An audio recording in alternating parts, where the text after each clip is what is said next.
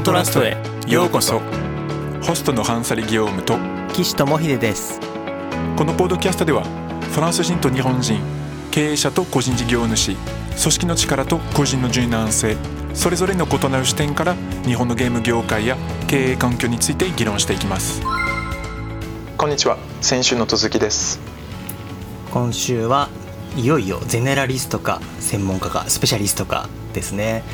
先週はリスクとスキルとキャリアについて話をしてきたんですがもともとの予定だったゼネラリストか専門家か、まあ、スキルの話をすると絶対上がってくるこの話題にいよいよ触れていこうかなと思います。はい。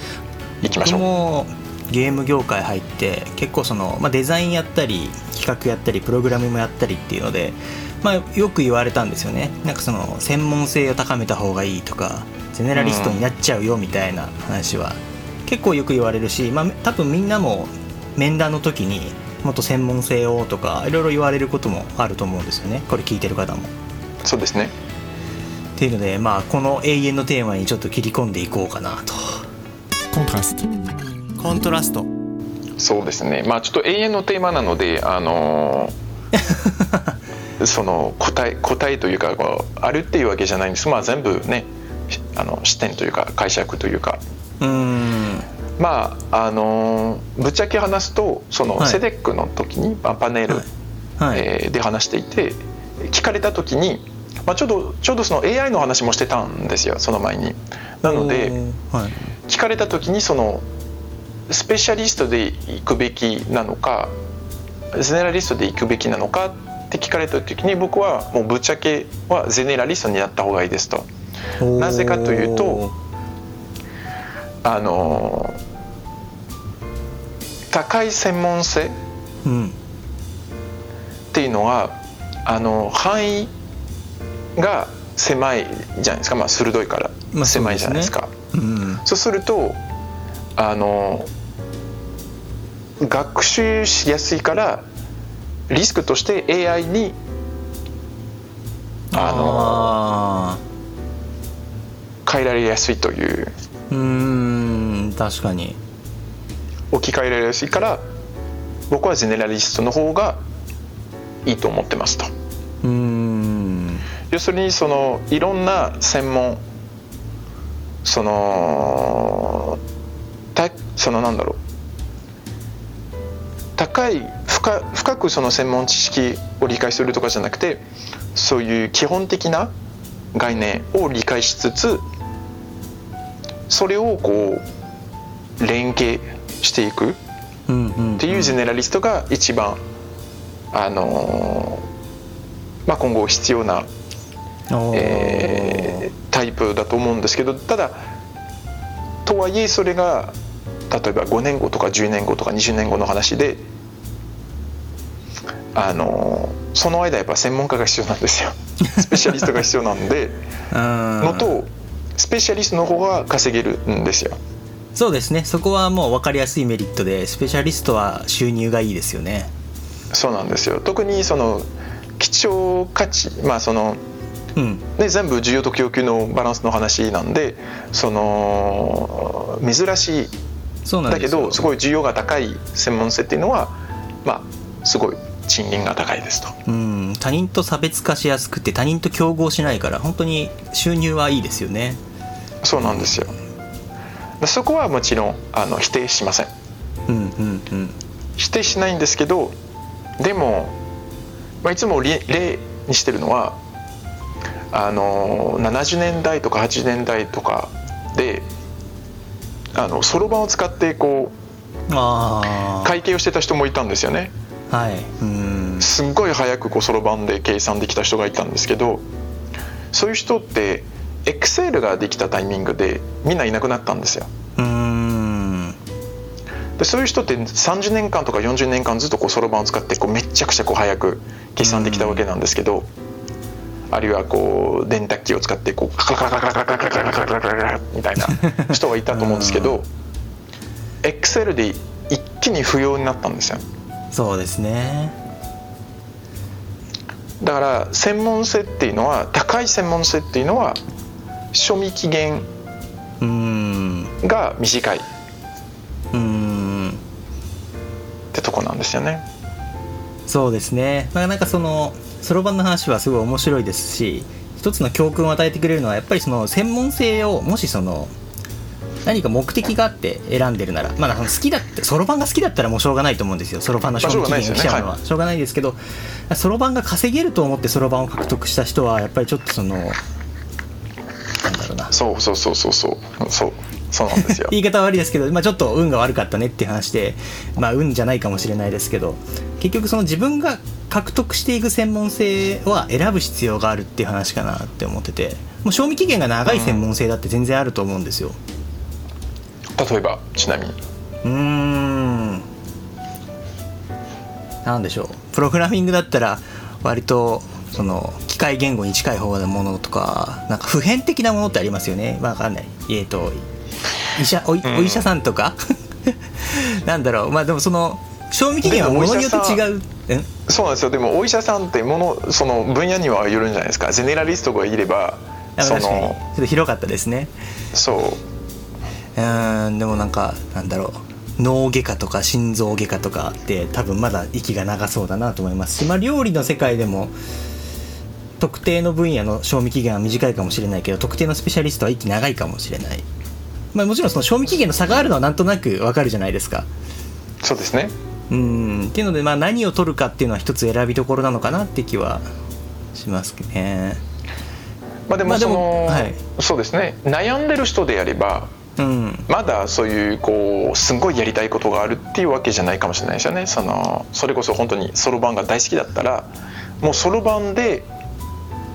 生活ができるぐらいの多分仕事は頑張れば見つかると思うんですよ。まあそれこそそろばんを教えることだったりとか、そうですね、まあ、そうそうそうそうそう、うん、それでもいいんですけどなんかあの Twitch とかでこう実況をやってなんかそろばんの面白い技を。なんかそういうインフルエンサーになるとかもななんかあると思うんですよ。そこまで好きであれば。そうまあ好きなのはもうしょうがないですよね。もうそこまたちょっとそのスペシャリストかゼネラリストかとはまたちょっと違う話というかもうそこまで好きなものは生き方の話になってくるんで。そうなんですよ。そうそうそう。パッションなんでパッションはまた、ね、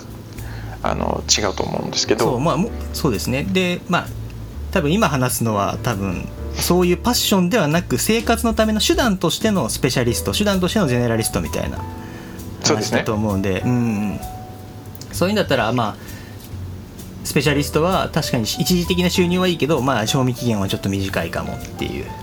ところと、まあ、さっきの AI があって、ね、これさすがですよね。なんか AI の登場で割とその浅い浅いというか多くの人ができる仕事がなくなっていくって2年ぐらい前までは言われてましたけどここ最近 AI が発達してきて分かったことは割と専門性のあるスキルの方が取られちゃうっていうのは話題になってます、ね、そうなんですよ。それはなぜかっていうと、うん専門性ってこう高い専門性をあの持つためにはその活動範囲をあのせ狭くないといけないんですよ。うん鋭くするので、はい、だから高い専門性っていうのはすごいこう、えー、狭い範囲でめちゃくちゃこう全部知ってるみたいな感じっていうのは専門なんですよね。でもそってことはそのルールがはっきりしたりしてたり、うん、その学習できるその範囲っていうのが限られてるからすると学習しやすいんですよ。うん、だから AI にとってそれがやりやすいんですよ。だから例えば、えーと、分かりやすい例で言うとあのー、例えば医療とかだとあれですね、えーと、レントゲンの写真を見て、うんがんになってるかどうかっていうのを、うん。えー、医者に見てもらって判断してもらうんですけどそういうのって機械の方が圧倒的に精度が高いです。そうですね。あれは画像解析とかはかなり強いですよね、うん、強いんですよ。なぜかっていうとあのデータが多い、うん、学習しやすい、うん、えー、ですごいこう例えばあそこに異変があるってだけなんですよね別に何の判断もないし、で例えばこれがあるんだけどこれがなくてでもこういう経緯があるからっていうのができないんですよ AI には。それはやっぱりこうジェネラルインテリジェンスだからなんですよね。ああなるほど、うん、実用性のあるそのこうなんだろう。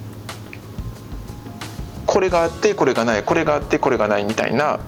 違う分野のものを合わせて販売するっていうのは今の AI には難しいんです。だからジェネラルインテリジェンスが難しくてただそのスペシャライズド専門インテリジェンスっていうのが得意なんです、うん、だからチェスとか Go とかそうですね、うん、もう今 AI には勝てない。なぜかっていうともうルールの範囲がもう全部決まってるからなんで学習しやすいんです、うん、というところでだからそのスペシャリストっていうのはその活動範囲をが狭くなるからこそ AI にまあえっ、ー、と変えやすくなるというかその学習しやすくなっちゃうんですよね。わかります。ああ面白いですね。あ、まあ、僕も結構同じ見解を持ってたのでハンサリさんからこの話が出たのはちょっと面白かったですあなるほど。経営者とか割とその会社の運営をしている人とかゲーム業界だと割とスペシャリスト進行が強いことの方が多くて、まあ、ゼネラリストって割とどちらかというとネガティブなニュアンスを含むイメージの言葉だったのでゲーム業界においては。割と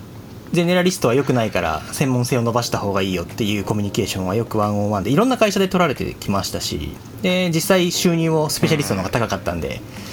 ちょっと意外でした。でも今の話はその割には、うん。ええ、その割には日本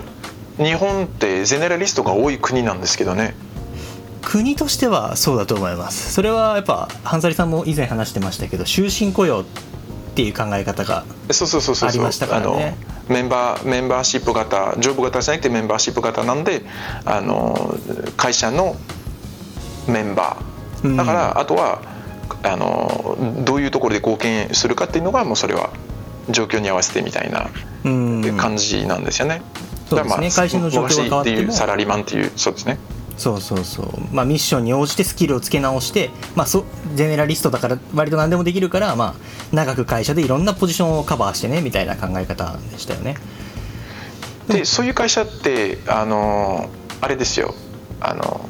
長くまああそれもまた面白いとこなんですけど長く持続できるんですよ。うん柔軟性があるから。会社そのものがですね。会社そのものただ鋭く強く攻められない。専門性が低いから。そうですね。うん。だそこはすごい面白いところであのー、勝つためにはこう鋭い武器にしなきゃいけないんだけど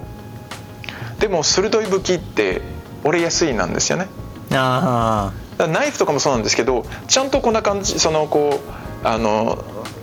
垂直にこう毎回こう切るんだったら問題ないんですけど、うん、でもその逆にその横横でこう、ね。うん、ってなった時にあの刃が、えー、折れたりとか、うん、壊れたりするわけですよね。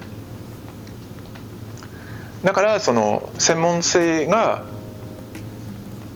すごい鋭い会社っていうのがすごいこう攻める力があるんだけど倒れやすい。そういうことですよね。だから割とベンチャーとか出来たての会社はそういう鋭さでまあ業界に対して切り込んでいくけど折れやすいからだんだん企業としては割とそのスペシャリストっていう方向を伸ばすよりはゼネラルな方向になって倒れない会社を目指して成長していくっていう。そうですね。みんなそういうライフサイクルになってるのはそういう理由があるからですよね。そうですね。でまあ、もちろんその専門家に、まあ、専門性を、まあ、スペシャリストになった方がいいっていう話は出てくるんですけどでも経営者からしたら一番使いやすいのはジェネラリストなんですよ。だってスペシャリストってあ僕はこれしかできないっていうことになっちゃうんですよ。まあ、そう使い方を会社が考えてあげる必要があるってことですよね。そうですね。ポジポジションとかをマッチさせなきゃいけないし。うん。まあ、そうなんですよね、まあ、僕もゼネラリストの方がいいと思ってるんで、うん、そうで本当にそうだなっていう話になっちゃうんですけど。じゃちょっと話を変えると、うん、ゼネラリストがいいよねっていう前提になったとしたらゼネラリストってどうやって育てていけばいいのかとかゼネラリストの泳ぎ方というかそっちも興味ありますよね。だってスペシャリストは専門性を伸ばしていけばいいだけだからまあ割と大変難しいけどやること自体は分かりやすいじゃないですか。でもゼネラリストって何をどう身につけていけばいいのかっていうのが結構不明確で難しいのと他人との差別化とかいろいろ考えなきゃいけないことも多くて。確かに。概念としては優れてるけどどう成熟させていくかっていうとまた結構いろいろ語り尽くせない部分がありそうですね。うん。いい良い答えはないな。難しい話なんですよね。難しい話ですね。まあ一つはまず複数の専門を身につけるっていうのが一つかな。ああなるほど。専門性を複数身につけることで俯瞰してみるとゼネラリストになってるっていう。そうですね。特にその対照的な例えば分かんないんですけど、えーと、エンジニアリングやってその後こうアートやってうん。まあ、結果としてこうテクニカルアーティストになれたりとか。あそで、ね、その後こうプロジェクトマネジメントもやって結果としてこう全部マネジメントも分かって技術も分かってアートも分かっていろいろこういろんなことができてでもまあ大体結果としてこうディレクターになったりプロデューサーになったりとか。そういう、まあ、複数の専門をつける。ただ今のそうだからそこもあのスペシャリストの話にに戻る戻すんですけど今一つの専門を見極める見極めるというか、そのこう高めるためには、ものすごくこう年月を投資しなきゃいけないんですよ。うんうんうん、1年で専門家にはなれないんです。そうですね、うん、そこもすごく大切で例えばエンジニアとかで本当にシニアエンジニアもう専門家になるためには10年とかは必要なんですよね。うん10年間そこにで例えば描画周りとかそういうエンジンプログラミングだったりとか、えー、の専門家になるためには20年とかなんですよね。うんかかるんですよ。長い長い時間ですよね。長い。現役40年だと思うとその半分使わなきゃいけない。半分使わなきゃいけないんです。うん。それは本当にスペシャリストなんですけど、まあ、一つの考え方としては例えば一つの専門に3年とか4年とか。だからそういう意味では全然専門エキスパートではないんだけどまあでもそこそこスキルと知識があるっていうところで違う分野に回るっていうのもまあ一つのやり方かなと。いいね、うん。取られちゃいました。それは僕も同じ考えでした。まあ岸さんはあの実際にやってこられたことですよね。そうですね。僕はまさにそれでしたね。本当に。絵をやって企画をやってプログラミングをやってっていう感じでまあそうした時にまあちょっと自分が意識したことっていうのは結局スキルは目的じゃなくて手段だと思ってるのでその、うん、どこに対してなんだろう目的を置くか目的にちゃんと向かってるスキルなのかっていうのを意識してスキル獲得したっていうのはあります。そのなんとなくそのゲーム業界でスキルって言ったらいろいろあると思うんですよ。それをなんとなく取っていったわけじゃなくて僕は自分一人でプロダクトが作れるっていうスキルセットを目的としていたのでそこそこに尽きるんですよ。結局。やっぱそのキャリアって最終的に自分が何をしたいかそれができるようになるためのプロセスであってそうですね。だから岸さんにはそういうこうはっきりとしたビジョンがあって自分が一人でちゃんとゲームが作れる好きなゲームが作れるようになりたい。そ、ね,、のためにはこのスキルとこのスキルこのスキルが必要でこのスキルを身につけるためにはやっぱ実践での学習が必要だからその仕事を取って挑戦してやっていくっていうことだと思うんですけど。そうですね。そういう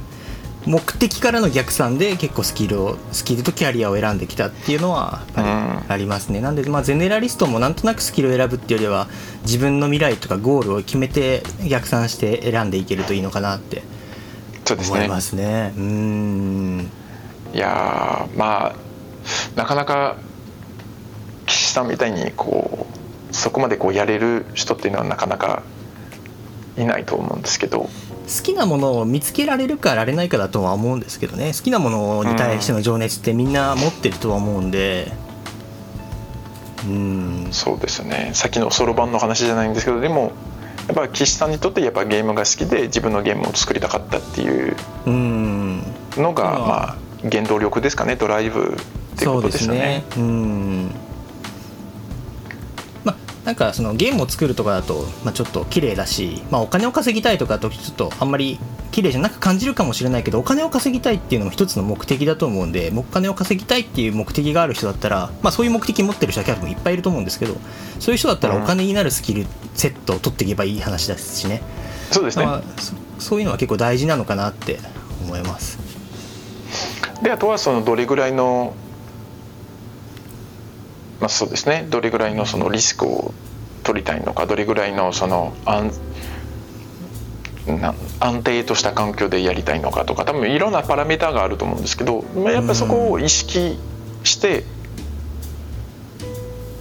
いかないといけないと思うんですよね。だからキャリアあのただ仕事だけとかスキルだけとかお金だけで考えるんじゃなくてやっぱこう総合的にまず自分が何をやりたいとかそのでも聞くに自分が何をやりたいってわからない人も多いと思うしあの変な話僕もそうだったんですけどそ,、うん、そのでもそれでもやっぱこう方向方向性を決めるっていうのはすごい大切だと思うんですよ。そうですね、うん、その道間違ってるかもしれないんだけどでも間違えるかもしれないから道を選ばないっていうのは変な話だし、うん、だから自分が、うん、何をしたいどんな人になりたいかまだわからない。じゃあそれはよくてまず自分にとっては何が大切で自分の価値観は何なのか。で自分が今考える思う幸せになるために何が必要なのか。でじゃあそれを最短距離にどうやってえー、たどり着けるか、うん、でそれがまず、えー、ターゲットにするとでキャリアっていうのはそこに行くための、えー、ステップアップというか階段というか、うん、えー、でそのためには当然スキルが必要だと。でそのスキルを身につけるための、えー、適度な挑戦適度なリスクを取る。そのためにはやっぱこう対話が必要だと。うん、でまあジェネラリストとまあ、スペシャリストで考えた時にそのその専門自体がすごい好きでそこにパッション情熱があるんだったら、うん、そこに全部あの力、えー、熱量を突っ込んでいいと思うしそうですね。そうじゃなくて、はい、あの手段っていうふうに考えるんであれば、うん、あのまあ、ゼネラリストの道でもいいし、うん、そこはもう全部やっぱこう総合的に考えるべきですね。そうですねまあ、そこが大事だし、まあ、そこが難しいから多分いろいろ悩むんでしょうけど、まあ、そうした時に、まあ、ちょっと話戻りますけどやっぱ方向を定める、まあ、ゴールを定めるのが一番いいと思うんですけどゴールが定まらないっていうなら、せめて方向を定めるっていうのは結構大事かなって思いました。なんかもう大事ですね。ゴールが決まってなくなかったら一旦もうえいやーでもいいから方向は決めた方がいいかなと思っててやっぱりその方向を定めないとすごい迷っちゃって無駄が多いんですよね。そうそうそうだ道を間違えたくないから方向を決めない人が多いんですよ。そうそれ多いんですけどもったいないんですよ。もったいないんですよ。それだと学習それこそまたスキルなんですよ。実践で自分で方向を考えてあ方向間違ってた。じゃあ方向修正をしようっていう PDCA も必要なんです。うんうんうん。そそれで感覚が養えるしあのもっとそのキャリアの考え方とかっていうのもどんどんこう良くなっていくと思うのでやっぱまずその道をその方向を決めてでマイストーンを置く。でマイストーンごとにあの振り返ってやっぱ方向が合ってんのかなっていうのを再確認してやっぱちょっと違うなっていうんだったら方向を修正をすればいいし。そうですね。そうなんですよ、はいそれをやるのはすごく大事ですね。なんかその、まあ、PDCA を回すっていうのをすごく大事だなと思っててそのためにはやっぱ方向性が備わってないとですしあとその、AR で決めた答えをその合ってるか合ってないかだけじゃなくて合っているに変える努力っていうのもやっぱりすごく人生においては大事だと思うんですよね。自分が選んだものを正解にする努力とか力あそう大事だと思うんで。うん。だそれをやるためにもやっぱ PDCA って必要なんであのまとめるとやっぱり方向性を絞ることが大事かなって気がします。だからすごいこうもう一つの文章でまとめると多分これまでの話をずっとまとめる全部まとめると意図を持って生きる。そうです。いや本当に本当にそれです。まあ全てにおいて大事ですよね、うん、そうですね、うん、ということではい。はいまとまりましたね。まとまりましたね。いい話ができたので。そうですね。意図的に生きましょうということですね。いいですね。好きな言葉ですね。なんかジブリのこの前の映画似たようなタイトルでしたね。ああじゃ君はどう生きるのかでしたっけ？なんかそんなそうそうそう。どう生きるのか。そうそうそうそうそう意図を持って生きる。そうそうそうアンサーでしたね。そうですね。ということではい。あの、はい、面白い話ができたのではい。良かったと思います。ありがとうございます。じゃあまたあのぜひ、えー、次回もあのお聞きください、えー、ホストのハンサリ・ギヨームと岸智秀でした。それではさようなら